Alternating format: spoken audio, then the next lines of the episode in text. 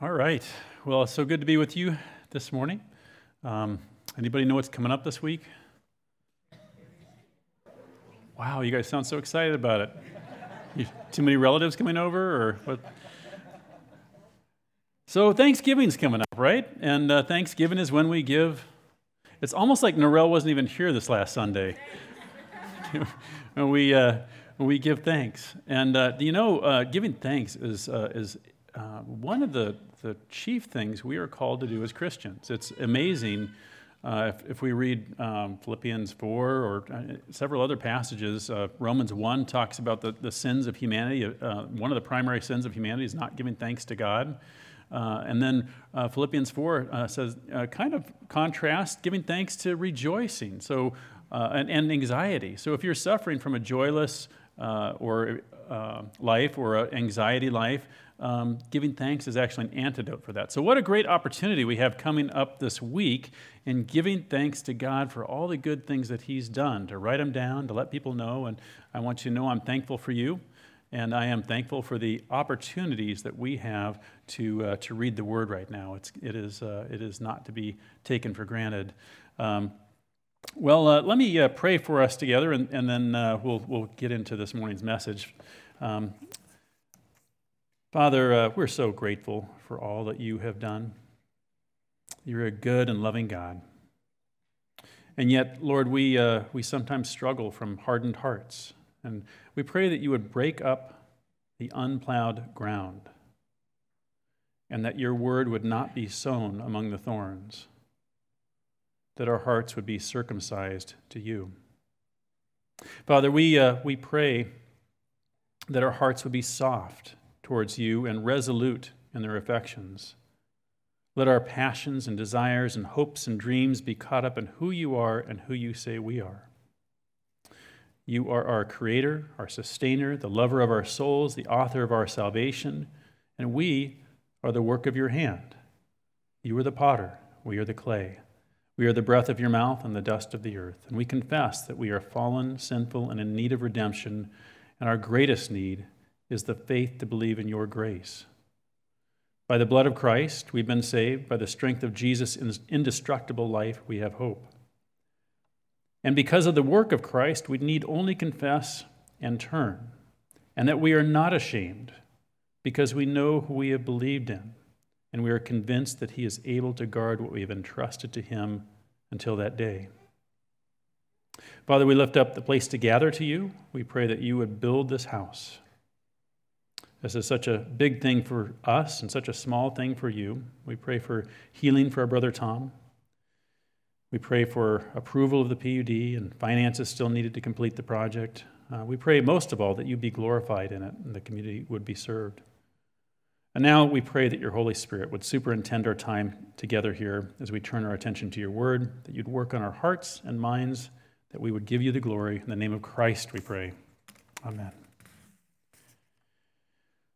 Well, I want to give a brief uh, place to gather update here. Um, we, uh, uh, if you don't know, LifeSpring is building a, place to gather to bless the neighborhood schools and families in the greater Richmond Spring Grove area. And uh, this is a statement that is 100% true, but there's also a parallel statement that's true. Uh, Psalm 127 says, Unless the Lord builds the house, the builders labor in vain. And so we might rightly say that God is building a place to gather that will bless the neighborhood, schools, and families in our surrounding community, and that we need to pray for this place to gather, that God be glorified there. And uh, so I, I, wanted to give a, a, a, couple of different ways that we could pray towards this, uh, this project, but I also wanted to tell you there, uh, it, it, we've been a little stuck as far as uh, working through the village, but it seems like some doors are opening, and, uh, and people have pledged money in the past towards this project. And uh, this last week, we received a, a, check towards one of these pledges for $50,000. So, you know, we're, we're we're good, and I, I, I, firmly believe that our greatest need right now is to pray. Um, so here are some areas that you can pray for, and I meant to put them on the screen, I didn't. So if you're a, a prayer warrior and you'd like to be praying for it, um, here are five different areas you can be praying for the place to gather. Uh, the first is giving thanks for God's faithfulness. Uh, God has opened doors, He's done some amazing things here, and it's not to be taken lightly. Um, secondly, we'd like to pray for our brother Tom's health here. He's been leading this project and has, uh, has been struggling with, uh, with cancer treatments, and, and we believe that God's going to completely heal him and make him better and more obnoxious than he's ever been. But, uh, amen. amen. Um, but in the meantime, just pray for his health. Uh, and then uh, there's an association agreement that's sort of one of the sticking points here. We need to get that thing finished. So uh, I can pray for that. And then number four, uh, that the PUD would be approved. And number five, that uh, we have about 85% of what we need financially, uh, that the remaining 15% would come in, whether it's um, people giving or grants or whatever it might be. If, if you've given, thank you. If, if you're thinking about it, we uh, pray about it, that, that, uh, that maybe you'd be part of that. So that's, that's the place to gather update. And then, uh, and then the other thing that's coming up after Thanksgiving is Advent. That's good. I was, I was waiting for someone to say Christmas, which is also true. Uh, so Advent. Advent's. Oh, it's on the screen. Come on. Seriously? Advent's coming up. And, and two things I'd like you to do for Advent. One is slow down and prepare your heart. Because the retailers and the advertisers, everybody's ramping up right now. This is the most profitable time financially for all the retailers. That's fine. But let's make sure Christ stays in Christmas for each of us. And the time to be preparing is now. And then the second thing is um, Advent is a time when people who are non Christians or marginally Christian will come to church and are interested in it. So invite your friends. Invite your friends and invite them to know Jesus. So, all right, that, I, that's like two commercials for me, so we'll have to slim everything else down. We are wrapping up our Christian leadership series this morning. So we are in 2 Timothy, the passage of 2 Timothy 3 10 through 17. That is printed in your bulletins, or you can uh, stay with me in your Bible. Uh, we have been in this series since August 25th, uh, and we've been walking through Paul's letter to Timothy. He has two different letters, 1st and 2nd Timothy. We've been walking through both of those letters. This is, I love this word, this is the penultimate uh, message we're going to have, the, the message before the last one. We're going to save the last one for January because we're heading into Advent. There's a couple reasons for that. Um, but this one today is a message of preparation, message of preparation this morning. And so uh, last week, um, Norel Taylor reminded us from uh, 1 Timothy 3.1. Was anybody here for Norel's message? Were you, were you here? Yeah, okay. Can I, can I hear an amen? amen, yeah. It was, uh, uh, you know, I'd, I'd, like to be like Norel. I'd like to have the voice of my brother and all this stuff, but uh, God made me who I am, so I, I, I praise God for him. Uh, and uh, I raise my hands for him and all those sorts of things.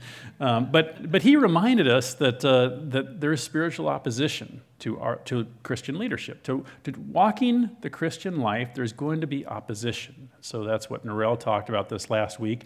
Prior to that, we learned that Timothy had been poured into by his mother, his grandmother, and Paul. And the other day I was talking to my wife Asha and said, You know, that's a short list. Think about it. Who has poured into your life? And Paul made a short list. He's like, Well, there's three of us your mom, your grandmother, and me. And I'm thinking about all the other people that Timothy knew, godly Christians back then, but those are the three that he got. And so maybe we don't get that many people pouring into our lives, but they're significant and worthwhile.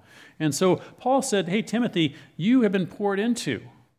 And um, that there's a value to that. And God's given you a gift and fan that into flame. And I want you to live your life by the Spirit of God with the power, the love, the self discipline, the boldness, the holiness, and resolute purpose of a Christian warrior. That's how you should live your life because you're a little nervous. You're in this Ephesian church. It is not an easy place to be. There is opposition. Uh, there are people that are saying things against you. I want you to be resolute. I want you to be strong in your faith. And I want you to be willing to suffer if you need to suffer. So, um, this, this passage that we're in today is sort of the final preparation before Paul commissions Timothy. Um, has anyone here ever been commissioned for anything? Have you been, have you been commissioned? Anybody? Um, anybody willing to tell me what they've been commissioned for? It could, you know, could be public service, could be Christian commissioning. Anybody? A missions trip. Okay, yeah. Yeah, mission, missionaries get commissioned oftentimes. Um, and actually, in, in, in, public service, uh, you know, sometimes um, soldiers are commissioned or uh, other public servants, policemen, firemen, um, uh, people that are politicians. They, they sometimes get commissioned for what they're about to do. And we, when we do baby dedications, we are commissioning parents for what we're about to do just prior to the charge that's given for uh, commissioning.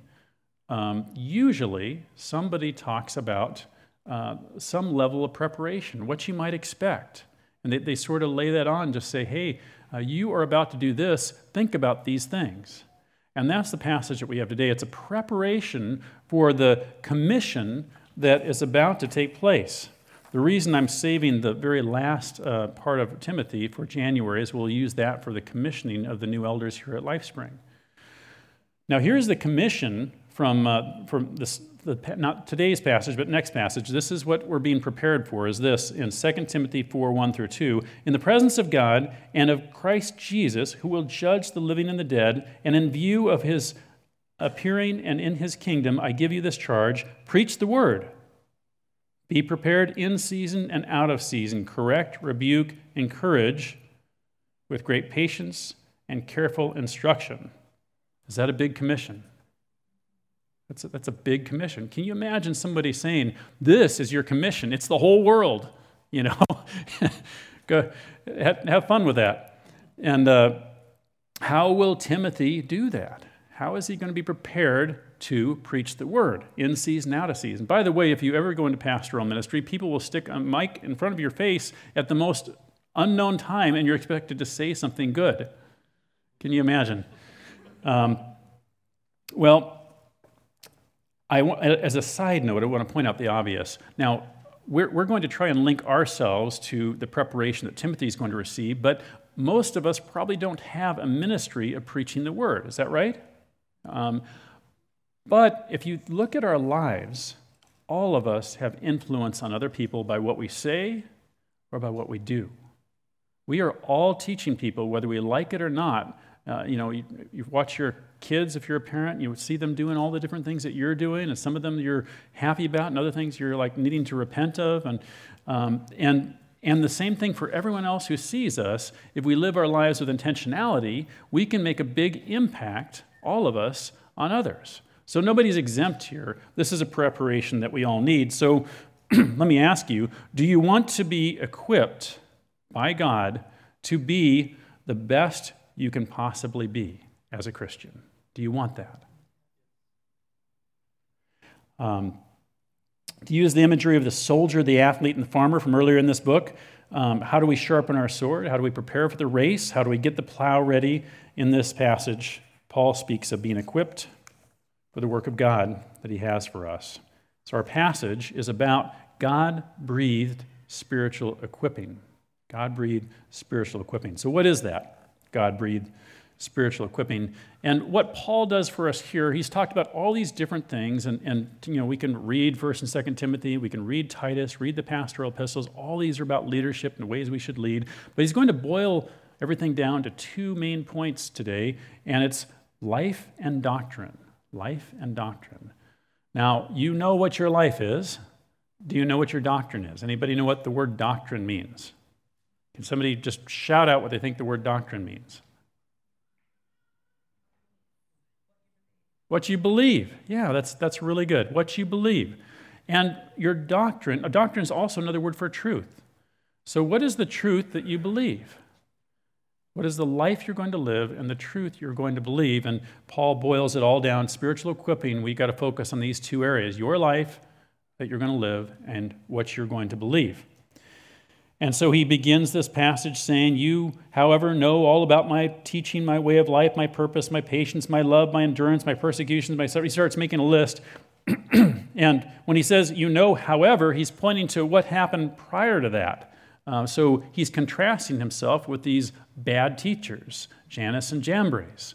And uh, so, if, if we remind ourselves of, of Jannes and Jambres and that, that, that uh, team, what they believed and how they were living, 2 Timothy 3 2 through 5 says, People will be lovers of themselves, lovers of money, boastful, proud, abusive, disobedient to their parents. Listen to that, kids. Oh, they're out. Shoot.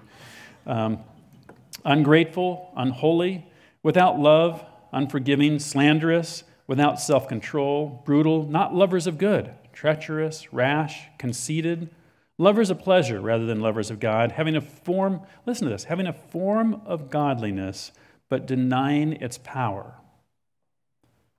Have nothing to do with such people. And what Paul says is in contrast to that way of life, follow my way of life. And I, every time someone says like something like that in scripture i just it just kind of sets the hair on the back of my neck on edge because he, he's basically saying my life is godly enough that you should follow it.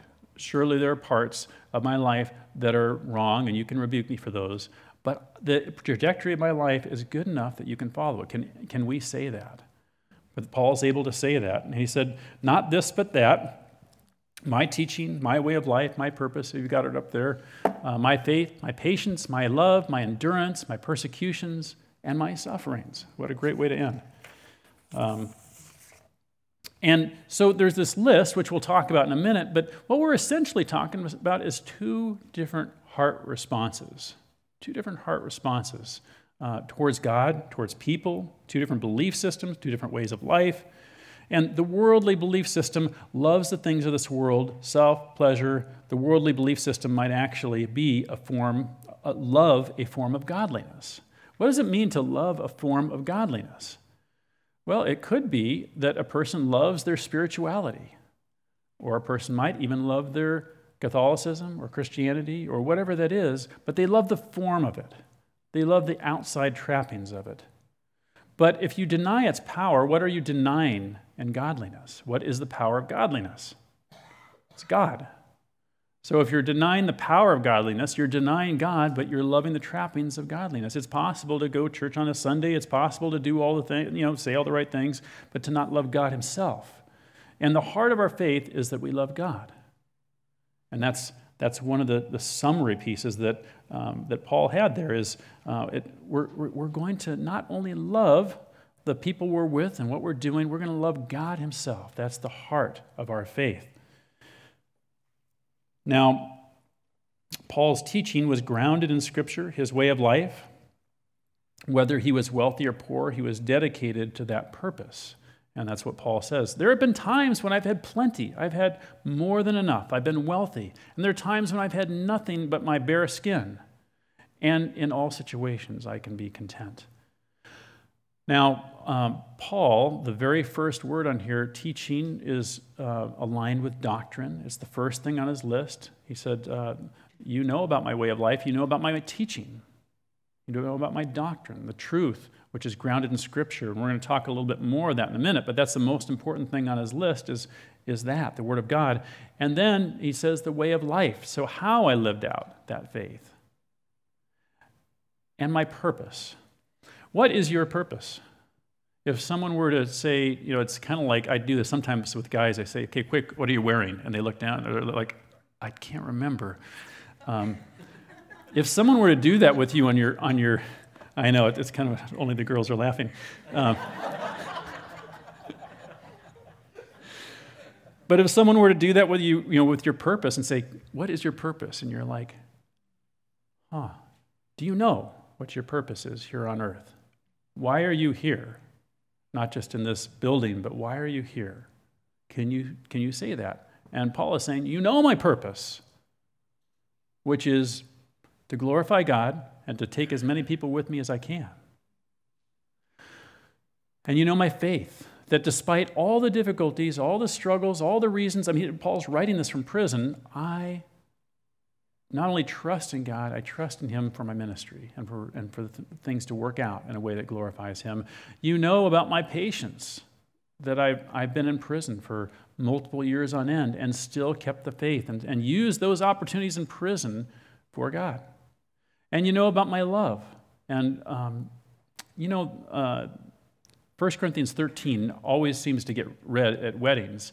It is the most uh, amazing, 1 Corinthians uh, 4 through 7 or 4 through 9, the most amazing uh, passage on love. But if we listen to that passage on love and we're honest with ourselves, a lot of times we, we realize, you know, I, I don't really match up to that.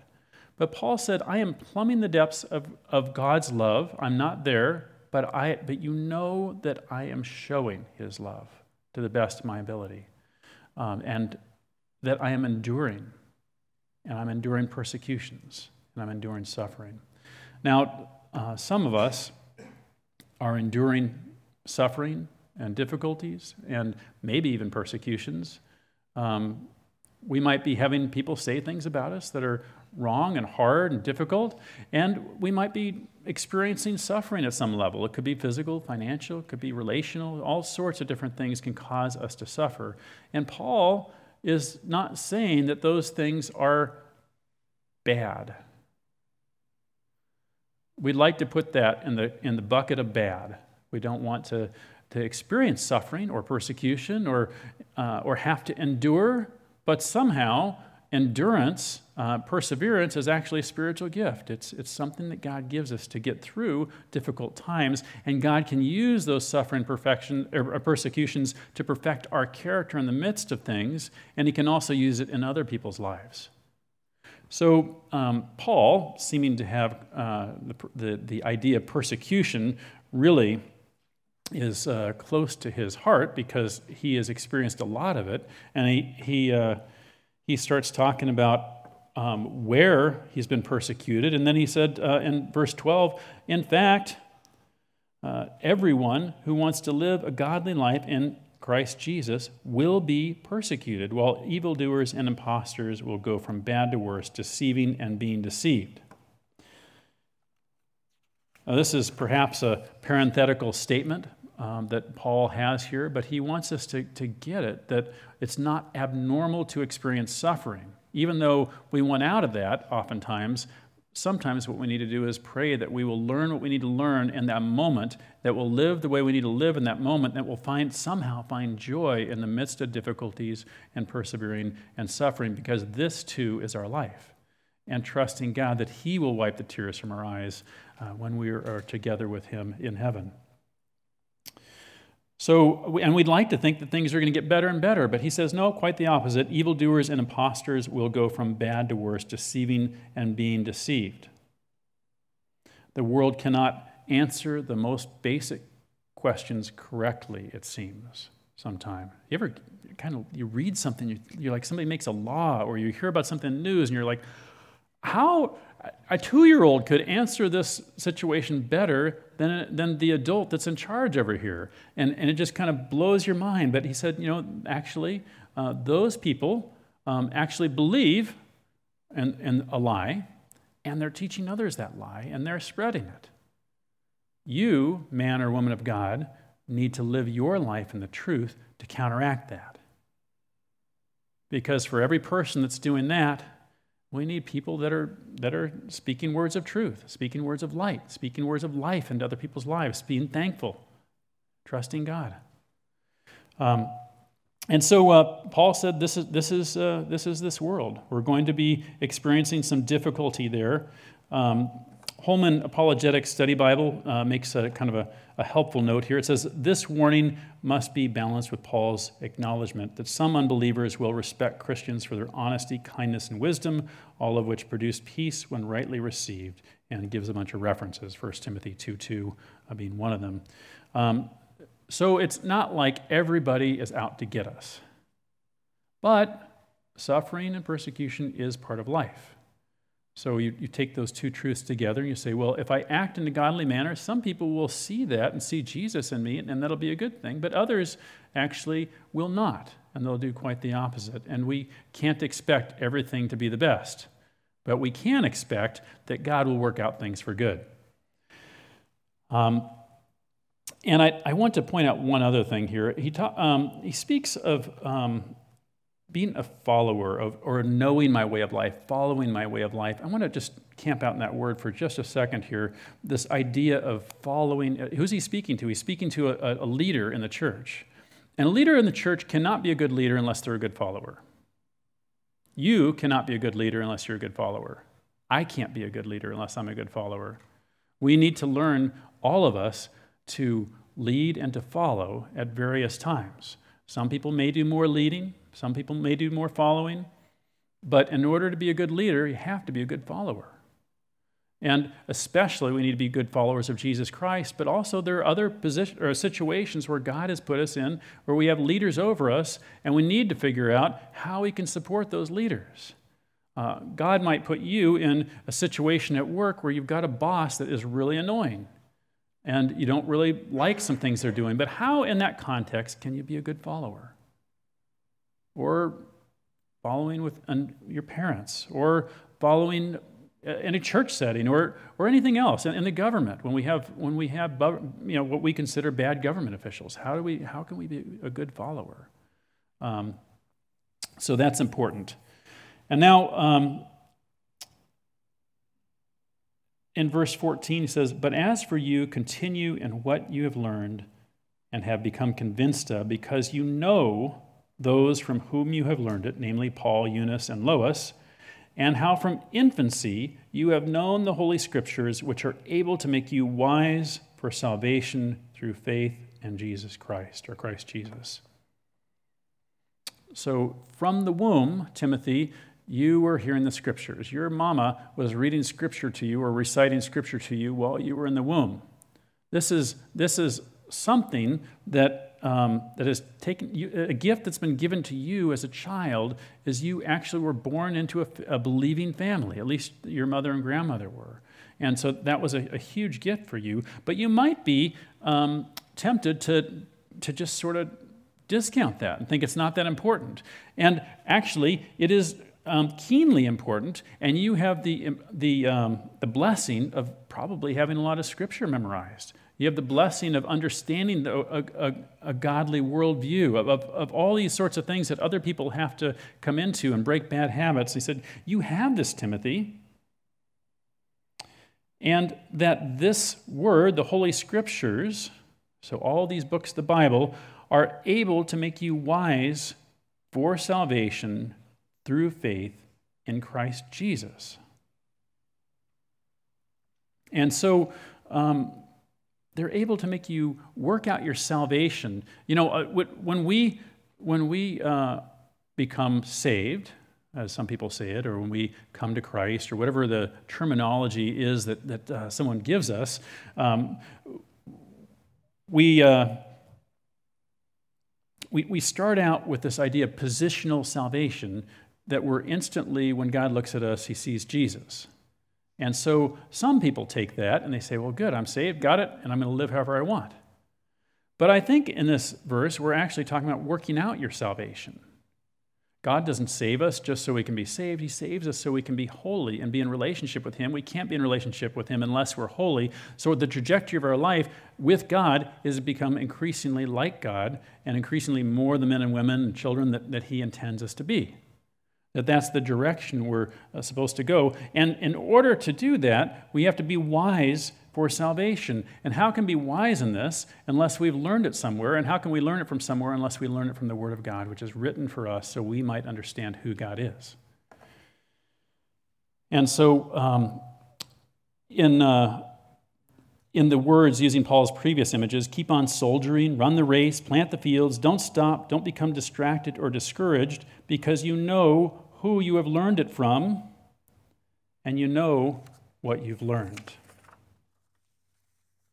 Which gets us into the second thing. So the, so the first one we said is life. Our lives ought to be worth following by somebody else. We ought to be able to answer that question what is my purpose? We ought to be able to have a, have a, um, a life that is on the trajectory towards heaven, even though we're going to mess up a million times. But we ought to be working out that salvation. And he said, uh, what you need to do, though, in order to do this, is to have this doctrine piece squared away, which is obeying the Word of God. Uh, so these scriptures are able to make you wise for salvation through faith in Christ. And this isn't just any wisdom, it's wisdom that ends in salvation. So C.S. Lewis said people often think of Christian morality as a kind of bargain in which God says, if you keep a lot of rules, I'll reward you, and you don't and if you don't, I'll do the other thing. I do not think that this is the best way of looking at it. I would much rather say that every time you make a choice, you are turning the central part of you, this part of you that chooses into something a little different from what it was before, and taking your life as a whole with all your innumerable choices, all your life long, slowly turning this central thing either into a heavenly creature or a hellish creature. Either into a creature that is in harmony with God and with other creatures and with itself, or else into one that is in a state of war and hatred with God and with its fellow creatures and with itself. To be the one kind of creature is heaven, that is joy, peace, knowledge, power. To be the other means madness, horror, idiocy, rage, impotence, the eternal loneliness. Each of us at this moment is progressing to one state or the other. Now, I know C.S. Lewis, when he wrote those children's books, was speaking baby language because I've read some of his other writings, and you're kind of going, oh my gosh, what, what's he actually saying here? Um, but basically, Lewis is saying, you know, we are not so much about a set of rules, but about an identity of who we are, that God wants us. He doesn't want us just to toe the line. He wants our heart, our soul, and our trajectory. And as we move towards Him, we're a creature of heaven. As we move the other direction, we're a creature of hell. And um, if you want to read a, an interesting, uh, mind twisting book, uh, The Great Divorce kind of explores some of those thoughts. Um, so, through Christ, we've been forgiven for our sin. And, uh, and then Paul speaks of the nature of Scripture. So, I, I love this. Um, all Scripture is God breathed. And uh, I, I, try not to bring Greek words in here too often, uh, theopneustos Theopneustos. I'm sure I'm mispronouncing that, but it's one word. It's God and uh, the word pneuma, which is breath or spirit. It's, it's one word, like the breath of God. Somehow, God and his breath are in this scripture. Uh, it's just, it's unbelievable. God breathed, God spirited, inspired by God. All scripture is God breathed uh, Gordon Lewis in the uh, Holman Apologetic Study Bible wrote The Holy Spirit supernaturally motivated and superintended the prophetic and apostolic recipients of revelation in the entire process of writing their scriptural books. So the implications of this is enormous. Where did the Bible come from? How many books are in the Bible? Anybody? 66 books. All right, that's awesome. Um, we could keep on going here. We start doing some sword drills and everything. But uh, so we, we, so, so we have these human authors. Uh, some people like to call them something else, but we have human authors that somehow wrote the Word of God. And at the very same time, God was breathing into this process. God breathed. And so, the process of all this, we like to say that every word is inspired by God, every word is inerrant, but one of the things I don't believe is true, and people often, sometimes we say this, we say, you know, let me just be a conduit for you, God, and let me just be completely out of the way, and just what you have to say be there. And I don't think God typically works that way. I think that God actually works through our human personalities, He doesn't obliterate them. And so those personalities of the human authors come through those books and yet, at the very same time, God worked it out so each of those words is true. That is amazing. So, as we look at the Word of God, we realize there are human personalities that are involved. And as we read Paul's writings, clearly his personality is coming out, like him or not. Um, and, and some of us have chemistry for different people than others. We probably have chemistry for different Bible authors than others. But all of it's true, it's all God breathed. And then um, if we look at uh, if we look at what it is useful for, so it's that's where it came from. It's God breathed. Oh, and, and we need to do this. We need to talk about the uh, the evangelical free church's statement of faith um, speaks to this specifically. So these are the words that the denomination we're part of. Uh, how it describes it. it says, We believe that God has spoken in scriptures, both Old and New Testaments, through the words of human authors as verbally inspired Word of God, the Bible is without error in its original writings, the complete revelation of His will for salvation, the ultimate authority by which every realm of human knowledge and endeavor should be judged. Therefore, it is to be believed in all it teaches, obeyed in all it requires, and trusted in all that it promises. And so, if we come to the Word of God and there's something annoying to us in there that we really don't like, we need to discern whether we're understanding it correctly in the Word of God. And if we discern that we are understanding it correctly in the Word of God, then we must come to the conclusion that there's something in us that probably needs to change. And if we really feel strongly about that issue, there's probably something big in us that needs to change. Um, and so we have to kind of work through those things. I, I do too. I, I, read something, I'm like, I, I, you know, I wouldn't do it that way. I don't like that. And, but, but then we kind of come to this part and we start praying over it and seeing, you know, maybe we're understanding incorrectly, or maybe we just, we just, God needs to do a heart operation on us for that. So it is useful for what? It's useful for teaching, rebuking, correcting, and training in righteousness. Now, who is Paul speaking to now? Is he speaking to Timothy or the people that Timothy is going to teach? He's actually speaking to Timothy right now. He's saying, Timothy, the Word of God is useful for teaching you, for rebuking you, for correcting you, and for training you in righteousness. You're kind of like, well, can't I, can't we bypass that? That's the occupational hazard of a, of a pastor or preacher is we're going to speak to other people about something like, gosh, darn it, I got a little spike in my heart here. I got to work through that first. And, uh, and he's saying, no, you know, you take this stuff, let it teach you. And if necessary, let it rebuke or correct you. Does the Word of God need to teach you or rebuke you or correct you? And train you in righteousness or rightness, we might say. If, if God designed us a certain way, He didn't design us to be bent, He designed us to be straight. He designed us to be not warped, but to be fully the person we're supposed to be. He designed us to have rightness. And what does that look like for us? What does it look like for us to be most fully the version of ourselves that we ought to be? So, in a world full of alternative stories, truths, beliefs, the Word of God keeps us rooted in understanding who God is, who we are, how we ought to live. It trains us in things, rebukes us, corrects us, and how we, and uh, when we've fallen off the path, it trains us in righteousness.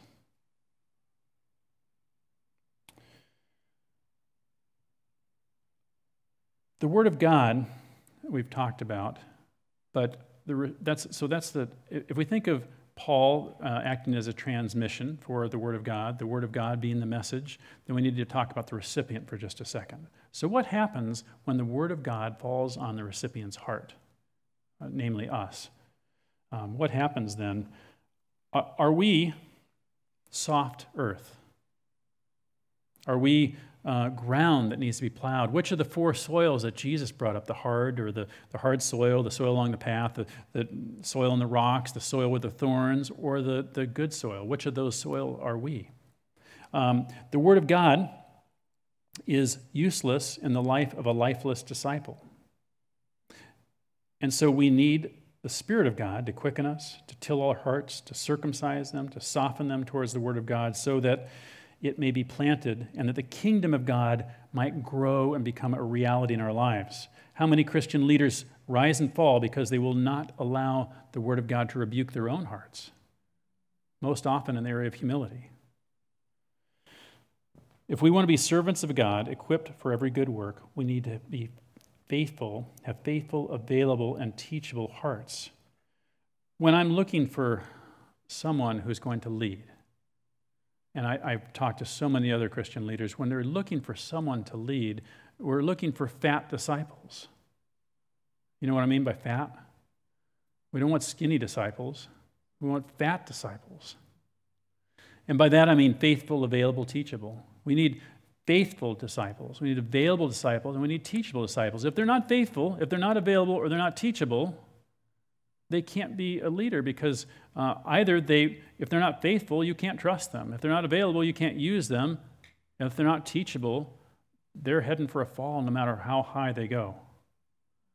And so all of us need to be seeking to be a fat disciple, not a skinny disciple that's missing those three ingredients. Um, well, as we uh, sort of close out here, um, there are a couple of different passages. If you're thinking about um, memorizing some scripture, the Word of God, um, and one of them is this passage right here in 2 Timothy 4, 1, or I'm sorry, um, 3, 16 through 17. All scripture is God breathed useful for teaching, rebuking, correcting, training in righteousness, that the servant of God may be thoroughly equipped for every good work. That is a really awesome passage to memorize because it reminds us of the efficacy of God's word. Um, there's another one here that, uh, that I love and, uh, and think is important, and I'm wondering what the reference is here as I speak. That'll teach me. Um, 2 Timothy uh, 2 20. In a large house, there are articles not only of gold and silver, but also of wood and clay, some for special purposes, some for common use. Those who would cleanse themselves from the latter will be instruments of special purposes, made holy and useful to the master, prepared for any good work. Those would be some awesome passages for you to own, to just have those things. That speaks of a person's holiness. God wants us to be holy in order to be useful to Him. Well, as we sort of um, land the plane here, um, I started out with a word from Jeremiah 44, verse 3 Break up your unplowed ground. Do not sow among the thorns. Circumcise yourselves to the Lord. Circumcise your hearts. Um, I think we can do that this morning um, in three different ways. Um, some of us might need to give our lives to Christ for the first time.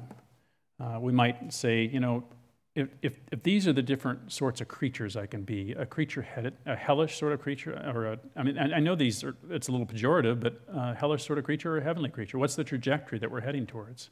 And I want to be on that trajectory of being more fully the person that God made me to be. And, uh, and in order to do that, I need to give my life to Christ, trust in His righteousness, not in mine. And, and I just, even if I don't fully understand that, that the first step is just to pray to receive Christ's righteousness and ask forgiveness for our sins. So that might that might be you, uh, or it might be rededicating your life in that way. Um, the second thing, uh, way uh, action step I think we can make here is to pray for spiritual equipping. And in that uh, in that vein, um, people that would invest in your life and knowing and obeying the Word of God well life and doctrine. And then uh, perhaps the last thing is, um, as um, you heard about being a fat disciple, maybe you've been on a diet for a while and, and uh, you didn't feel like doing that, uh, faithful, available, teachable, uh, just pray about that. Hey, uh, is there something that needs to change in my heart in order that I can be a, a, uh, a more faithful, available, teachable disciple here? We'll end with these words before we pray. Um, today's whole message was summarized in 1 Timothy 4.16. Watch your life and doctrine closely. Persevere in them.